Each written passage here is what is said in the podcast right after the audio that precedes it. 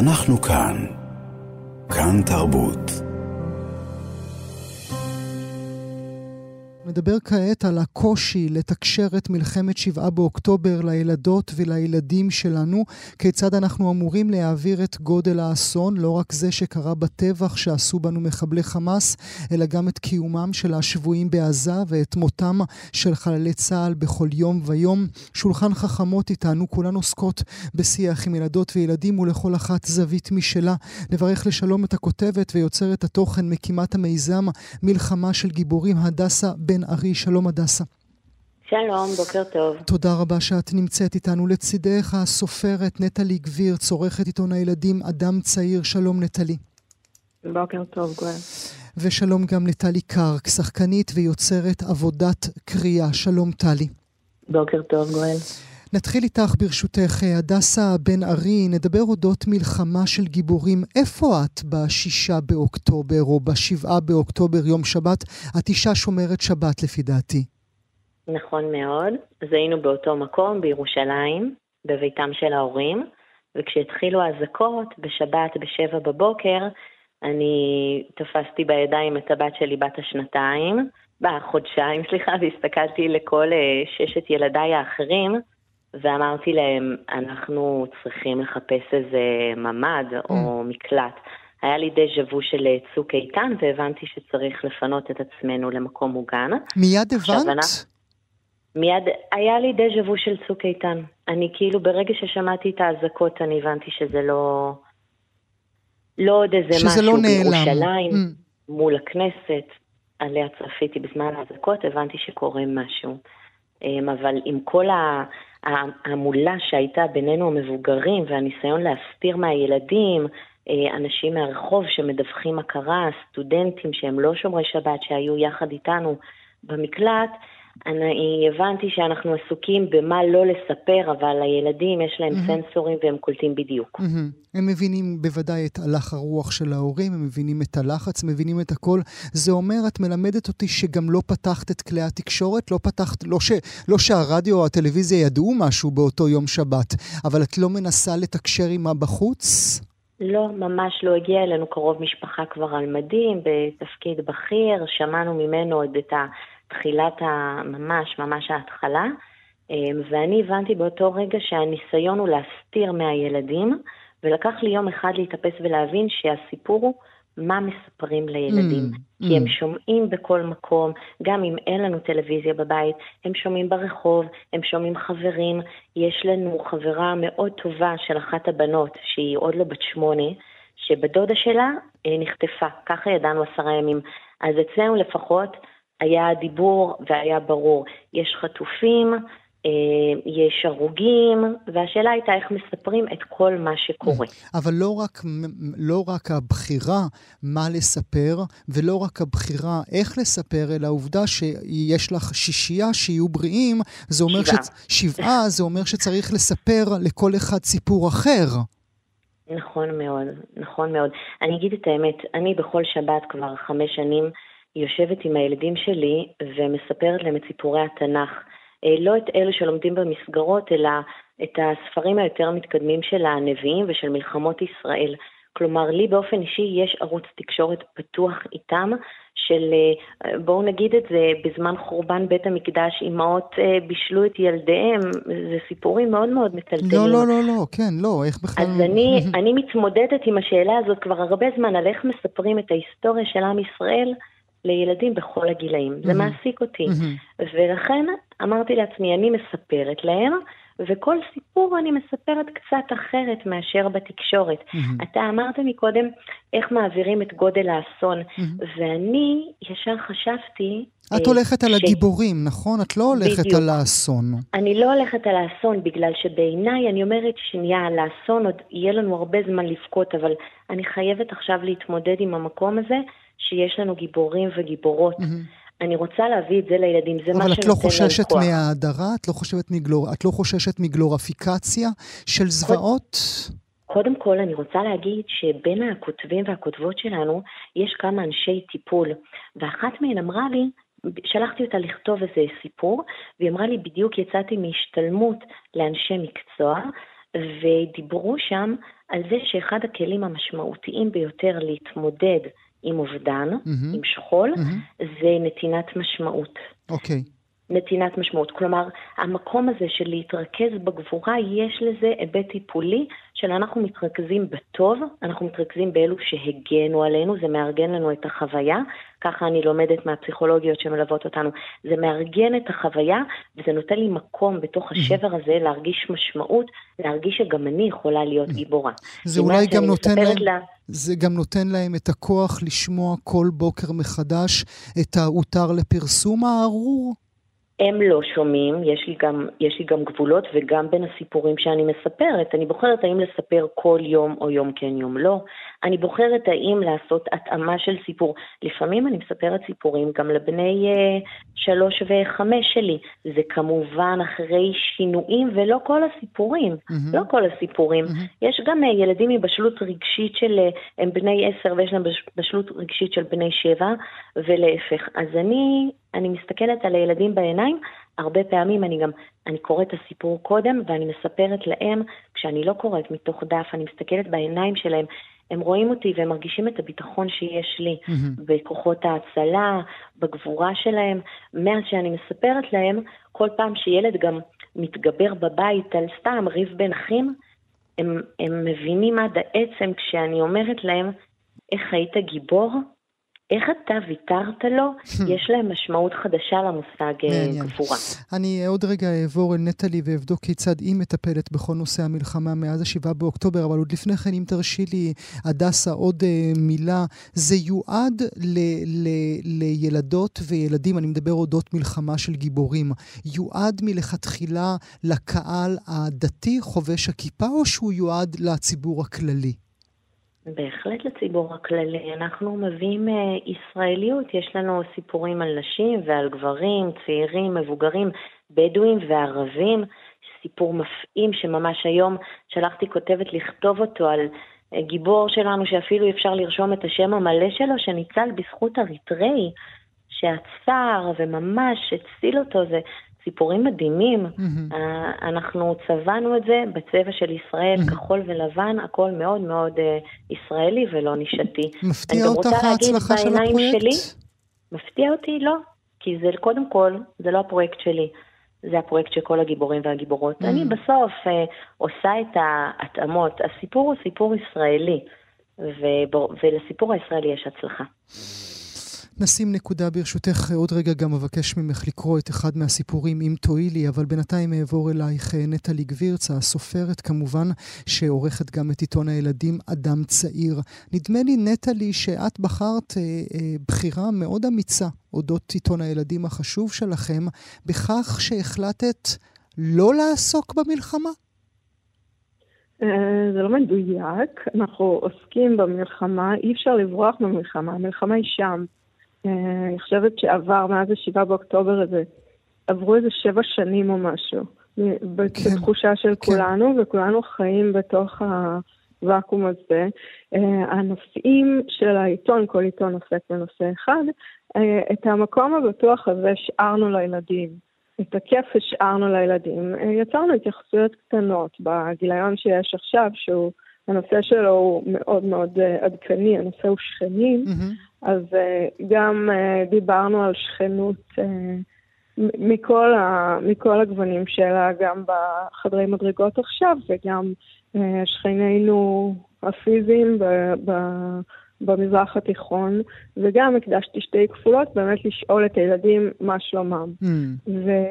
וביקשתי מימים להתחבר לגבורה של הדסה, לתת לנו טיפים איך ילדים שמרגישים קצת חסרי ביטחון או קשה להם, צריכים, כדאי להם להתמודד. ולילדים יש מלא טיפים, כי הם חיים את זה. אנחנו לא יודעים יותר טוב מהם, הם יותר ילדים מאיתנו.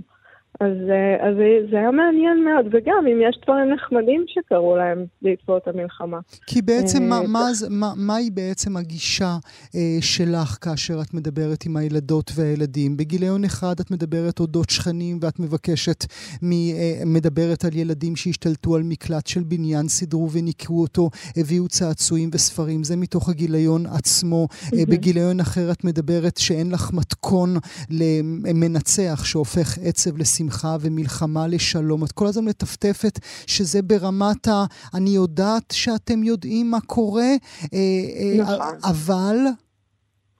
אבל תשמע, מתחילת האירוע הזה הבלתי נגמר שכולנו עוברים בו שוב ושוב את כל השלבים של האבל, ובאמת אני עוד לא מרגישה שאפשר לעצור בכלל.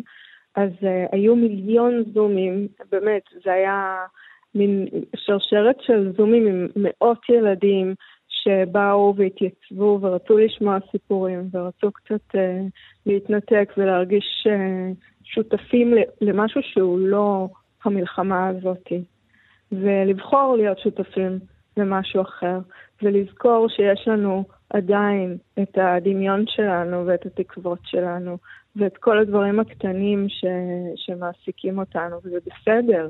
הם ילדים, הם זקוקים לזה, גם אנחנו זקוקים לזה. אני קוראת נגיד באופן אובססיבי מאז תחילת המלחמה, כי אני זקוקה למרחב המדומיין הזה, שאני מרגישה יחסית בטוחה בו. אז את זה אני מנסה לתת גם לילדים. יש לך מזל שאת מצליחה לקרוא, אני לא הצלחתי לקרוא בחודשיים האחרונים, אפילו לא מילה אחת. פרויקט נוסף ומעניין שהשתתף בו נטלי, זה היה בפרויקט מיוחד של 7 לילות בידיעות אחרונות, כאשר זה יהיה מדויק עם הגדיר שכתב ציפור לאמיליה אלוני בת 5 שנחטפה לעזה? נכון, ודיברתי עם המשפחה שלה, עם דוד שלה המקסים, שסיפר לי עליה דברים, פשוט דיברנו עליה כאילו היא פה, כאילו בשבת הם ייפגשו שוב, ואז היא עוד לא הייתה פה. דיברתי עליה ועל איתו, ועל שתי הדודניות שלה, יולי ואמא, ולשמחתי הרבה, הם כולם שבו כבר, ועל בת הדוד שלה עם ים, שהיא בעצם זו שנשארה מאחור, וחיכתה להם בחוסר הבנה וזה. וכתבתי סיפור, ואיכשהו בקסמם המאגי של הסיפורים הרגשתי אתה יודע, שיכולתי לדמיין אותי קוראת להם אותו, והם חזרו. אז אלה היו ימים מעודדים יותר. את יודעת אם קראו לה את הסיפור שכתבת? אני עוד לא יודעת, אבל הלוואי שאני אוכל ל4 הדודניות האלה לספר יום אחד את הסיפור, כי יש להם מקום מאוד כזה יציב בלב שלי. ובבית הפרטי שלך, עם הילדים הפרטיים שלך, מה את מספרת ואיך? הילדים שלך טיפה יותר גדולים, כן? נכון. לי יש תאומות בנות 15 וילד בן 10, ובאמת הסיפור פה הוא הפערים במידע בין ילדים, ילדים שגרים באותו בית, ילדים שנמצאים באותה כיתה ביחד. הפערים האלה אי אפשר... המילה ואקום היא נהייתה קצת לא נעימה, אבל הם לא חיים בוואקום. אנחנו שולחים אותם למסגרות והם שומעים דברים והם רואים דברים. אז העניין הוא לדעתי בעיקר לשמור על איזה ערוץ פתוח, ושאם הם באים, אצלי זה שלב שהם כבר באים, אני לא צריכה לספר להם יותר מדי, אז אם הם באים עם דברים, אנחנו מדברים עליהם, האמת היא קשה מנשוא. אבל רואים אצל ילדים, זה דבר די מדהים בעיניי, שאנחנו רואים את הנפש העכשווית שלהם, הם עכשיו עוסקים בעכשיו, ואם הם לא שואלים משהו, אני לא אציע סתם מידע, כנראה שהוא לא מעסיק אותם כרגע, אולי אחר כך. ולא היית כמו שוטרת קשוחה אל מול הטיקטוק שלהם והסרטונים שרצו בחודשיים האחרונים? האמת היא שגרמנו להם למחוק את טיקטוק די בימים הראשונים. כי הבנתם שמשם תבוא הרעה? זה היה בעיקר בעקבות המערכת החינוך שמאוד מאוד המליצה לעשות את זה, אז עשינו את זה. הדברים קורים גם באינסטגרם וזה, אבל אני חושבת שזה עניין של שימור עצמי יותר, מי שנגרר לשם. יש אנשים שמועדים יותר לפורענות, אני חושבת, בעניין. וגם אני שומרת על עצמי מהסרטונים והאמרות הבאמת איומים, כי אני יודעת שהנפש שלי לא תישא את זה, ובטח שלא כאימא. בוודאי. נשים נקודה ברשותך. אני רוצה לעבור אלייך, טלי, טלי קרק, שחקנית ויוצרת עבודת קריאה. את כבר מתחילת המלחמה, מה-7 באוקטובר, צללת לתוך פרויקט מאוד מעניין שבליבו מה? קריאת סיפורים לילדים? כן, אני הרגשתי שאני רוצה לתת משהו ולהשתמש במה שיש לי, שזה, אני שחקנית, יש לי איזושהי הבעה משחקית ואת הקול שלי, וקמתי בבוקר ואמרתי, טוב, אני מנסה ליצור קשר עם כל הסופרות והכותבות הנפלאות שאני מכירה, ובואי נקליט סיפורים, אמרתי לעצמי, כדי שהאוזניים ישמעו דברים טובים. וידעת לאן זה יגיע? או לאן כיוונת שזה יגיע? בהתחלה פשוט ישבתי בבית, יצרתי לי אולפן קטן בחדר והקלטתי. ואספתי, זה היה איסוף ועוד ועוד ועוד סיפורים, ופתאום הבנתי שיאללה, יש לי כבר איזה 15, ובואו נתחיל, ואז התחלתי ליצור קשר בעיקר עם אמהות ועם עובדות סוציאליות ונשים שניצלו מהתופת הזאת. וזה היה נפלא, כי יש שם המון ילדים, או מפונים בשפעים, וזה... וזה התחיל להגיע אליהם. וכל אותם מפונים קיבלו את הקול שלך, קורא להם את הסיפור. קיבלתי כל כך הרבה פידבקים שכל כך רגשו אותי, שפשוט רק המשכתי, וכמובן שפתחתי את זה לכל הילדים בארץ, וגם אפילו בעולם, כל מיני דוברי עברית שהגיעו לזה, וזה לכולם. אבל המטרה הראשונית הייתה רגע לפני שהולכים לישון, ואני גם חשבתי על זה שלאימהות ולהורים, כאילו, להשכיל ולספר סיפור, וואלה, קצת קשה בימים האלה, אחרי 7 באוקטובר, אז זה היה מין, זאת הייתה קריאה פנימית מאוד מאוד חזקה, וכן, זה... סרוגייט, אימא, איך ידעת מה לבחור, או לחילופין, האם תהית עם עצמך אם יש סיפורים שאולי עכשיו באווירה פחות מתאימים? כמעט ולא היו כאלה שהרגשתי שהם לא מתאימים, כי יש הכל מהכל, יש כל כך הרבה סיפורים הרי שהדיבור על אובדן ועל פחד ועל אבל ועל כל הדברים האלה שעוטפים ועופפים אותנו עכשיו, הם פשוט שם. ויש להפך, יש סיפורים שהם בחרוזים ושיריים ומתוקים ועם המון המון נחמה. אז יש הכל מהכל, ואני חייבת לומר שיש גם סיפורים, כמה סיפורים שנכתבו במיוחד, ישבו סופרים וכתבו, והייתה לי לזכות להקליט את הסיפורים האלה, גם את הסיפור המופלא שנטלי כתבה לאמיליה. בפרויקט הזה של 7 לילות. אני רוצה שאנחנו נשמע את אחת ההקלטות שלך, אבל עוד לפני כן, יש סיפור שהוא מצליח במיוחד מבין כל האוסף שיצרת מאז 7 באוקטובר? האמת שהסיפור שכתב אילן שיינפלד, שכתב אותו במיוחד אחרי האירועים האלה, הוא על כוכבית קטנה שיורדת מהשמה, סיפור מקסים על כוכבית, והוא סיפור מקסים, מקסים, מקסים, וכולם, זה קצת להגיד, יש המון סיפורים נפלאים, אבל זה איכשהו תפס לי את הלב מאוד חזק, והסיפור שתשמיעו שהוא... אז בוא נשמע. דניאל כהן-לוי, נכון? דניאל כהן-לוי, בוא נשמע. בגלגול הקודם שלי הייתי לוחם. כשסיפרתי את זה בפעם הראשונה להורים שלי, אמא שלי אמרה שהיא הייתה יפנית, ואבא שלי אמר שהוא היה ליצן בקרקס. פרק א'. אמא שלי מספרת שלפני שנולדתי, ההורים שלי התלבטו מאוד איך לקרוא לי. בסוף הם החליטו. אם זו תהיה בת, נקרא לה לילה, ואם זה יהיה בן, נקרא לו דניאל. ואז נולדתי בת. ובכל זאת קראו לי דניאל.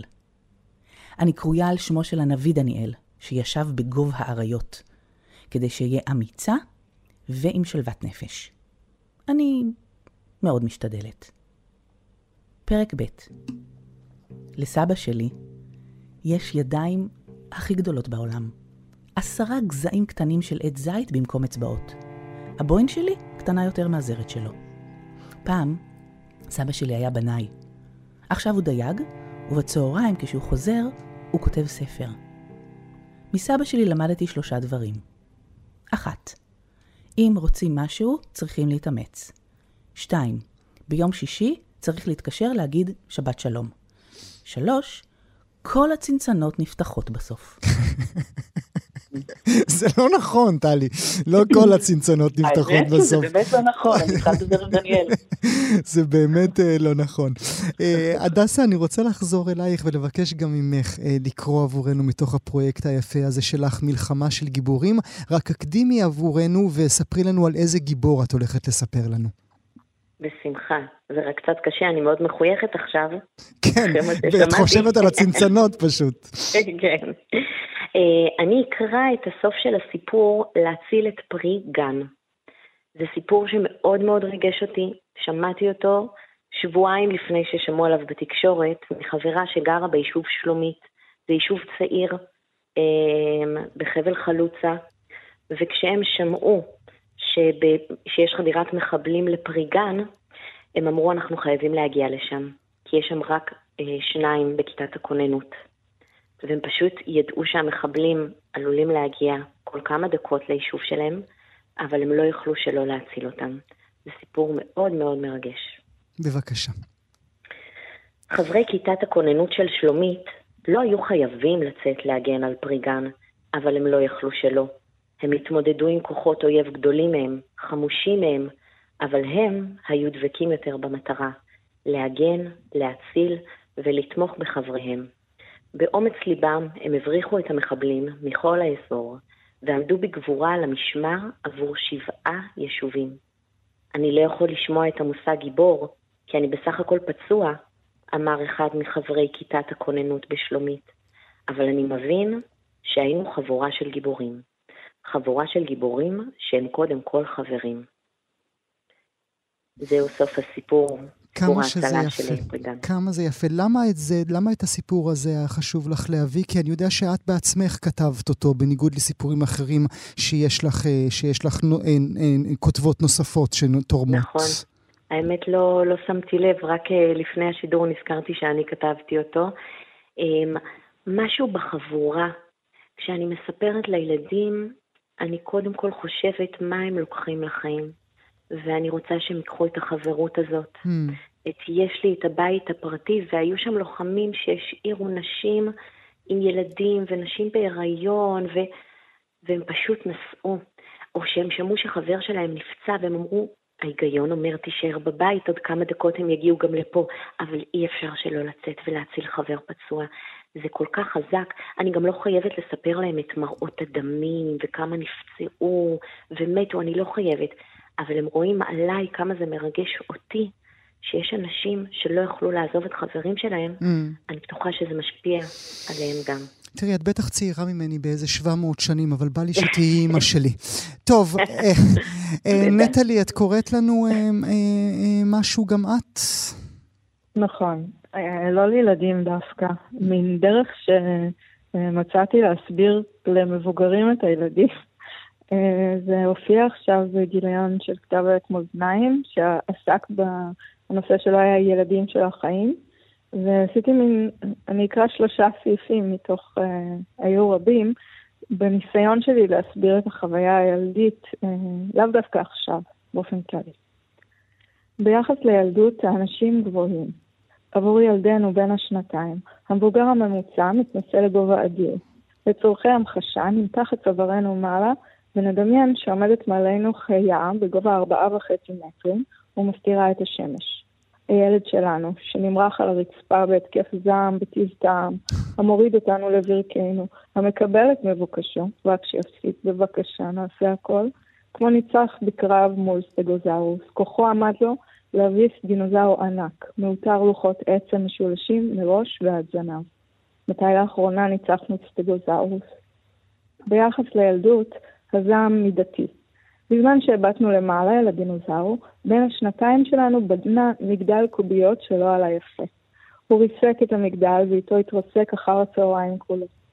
מחצית השעה בשקד הפעות, הקמת המגדל, 30 דקות של כוונה תמימה, תקוות ומאמץ כנה, שוות ערך באופן יחסי לאורך חייו עד כה, ל-12.5 שעות כאלה עבור אדם בין 50.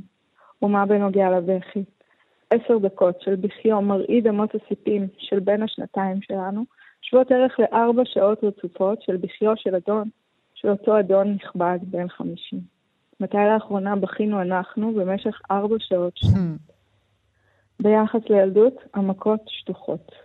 עצם שבורה של פעוט תתאחר גמרי תוך פחות מחודש. לבין 50 ייקח אותו תהליך איחוי כ5 חודשים.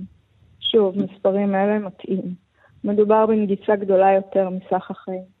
מבחינת בין השנתיים השבור, חודש אחד שווה ערך לשנה שלמה בחיי האדון המבוגר. יותר מזה, בחווייתו של בין השנתיים שלנו מדובר בגזרה נצחית. מתי לאחרונה התהלכנו שבורים ולא ידענו שעצמות מתחות.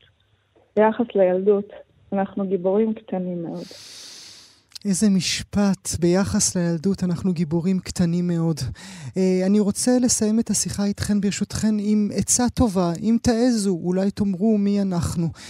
טלי קרק, מה הדרך הכי טובה עבור המאזינות והמאזינים שלנו לדבר היום בערב עם הילדים שלהם? אני חושבת שגם הדסה וגם נטלי אמרו את זה כל כך נכון, לדבר לכל ילד לפי הילד. את מכירה את הילדים שלך. להסתכל בעיניים ופשוט, אני חושבת שאנחנו יודעות מה להגיד ברגע שאנחנו באמת מתחברות ללב הקטן שם, בכל גיל. הדסה?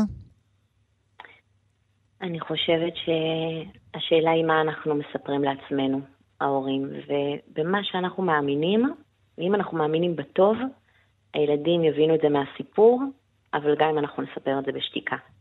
גם בשתיקה. נטלי? אני אלך עם השתיקה, ואני אצליח חיבוקים ופחות מילים. ואם אפשר גם ספר שסוגר כזה מעגל בין ילד, הורה וספר ונותן איזה חומה, ופשוט להיות שם ולתת להם הרגשה שאנחנו שם. אני אשלח לכן אהבה רבה, תודה רבה שהייתם איתנו. הדסה בן-ארי, תודה לך. נטלי גבירץ, תודה גם לך. טלי קרק, תודה רבה לך. תודה לך. תודה, גואל. אנחנו כאן. כאן תרבות.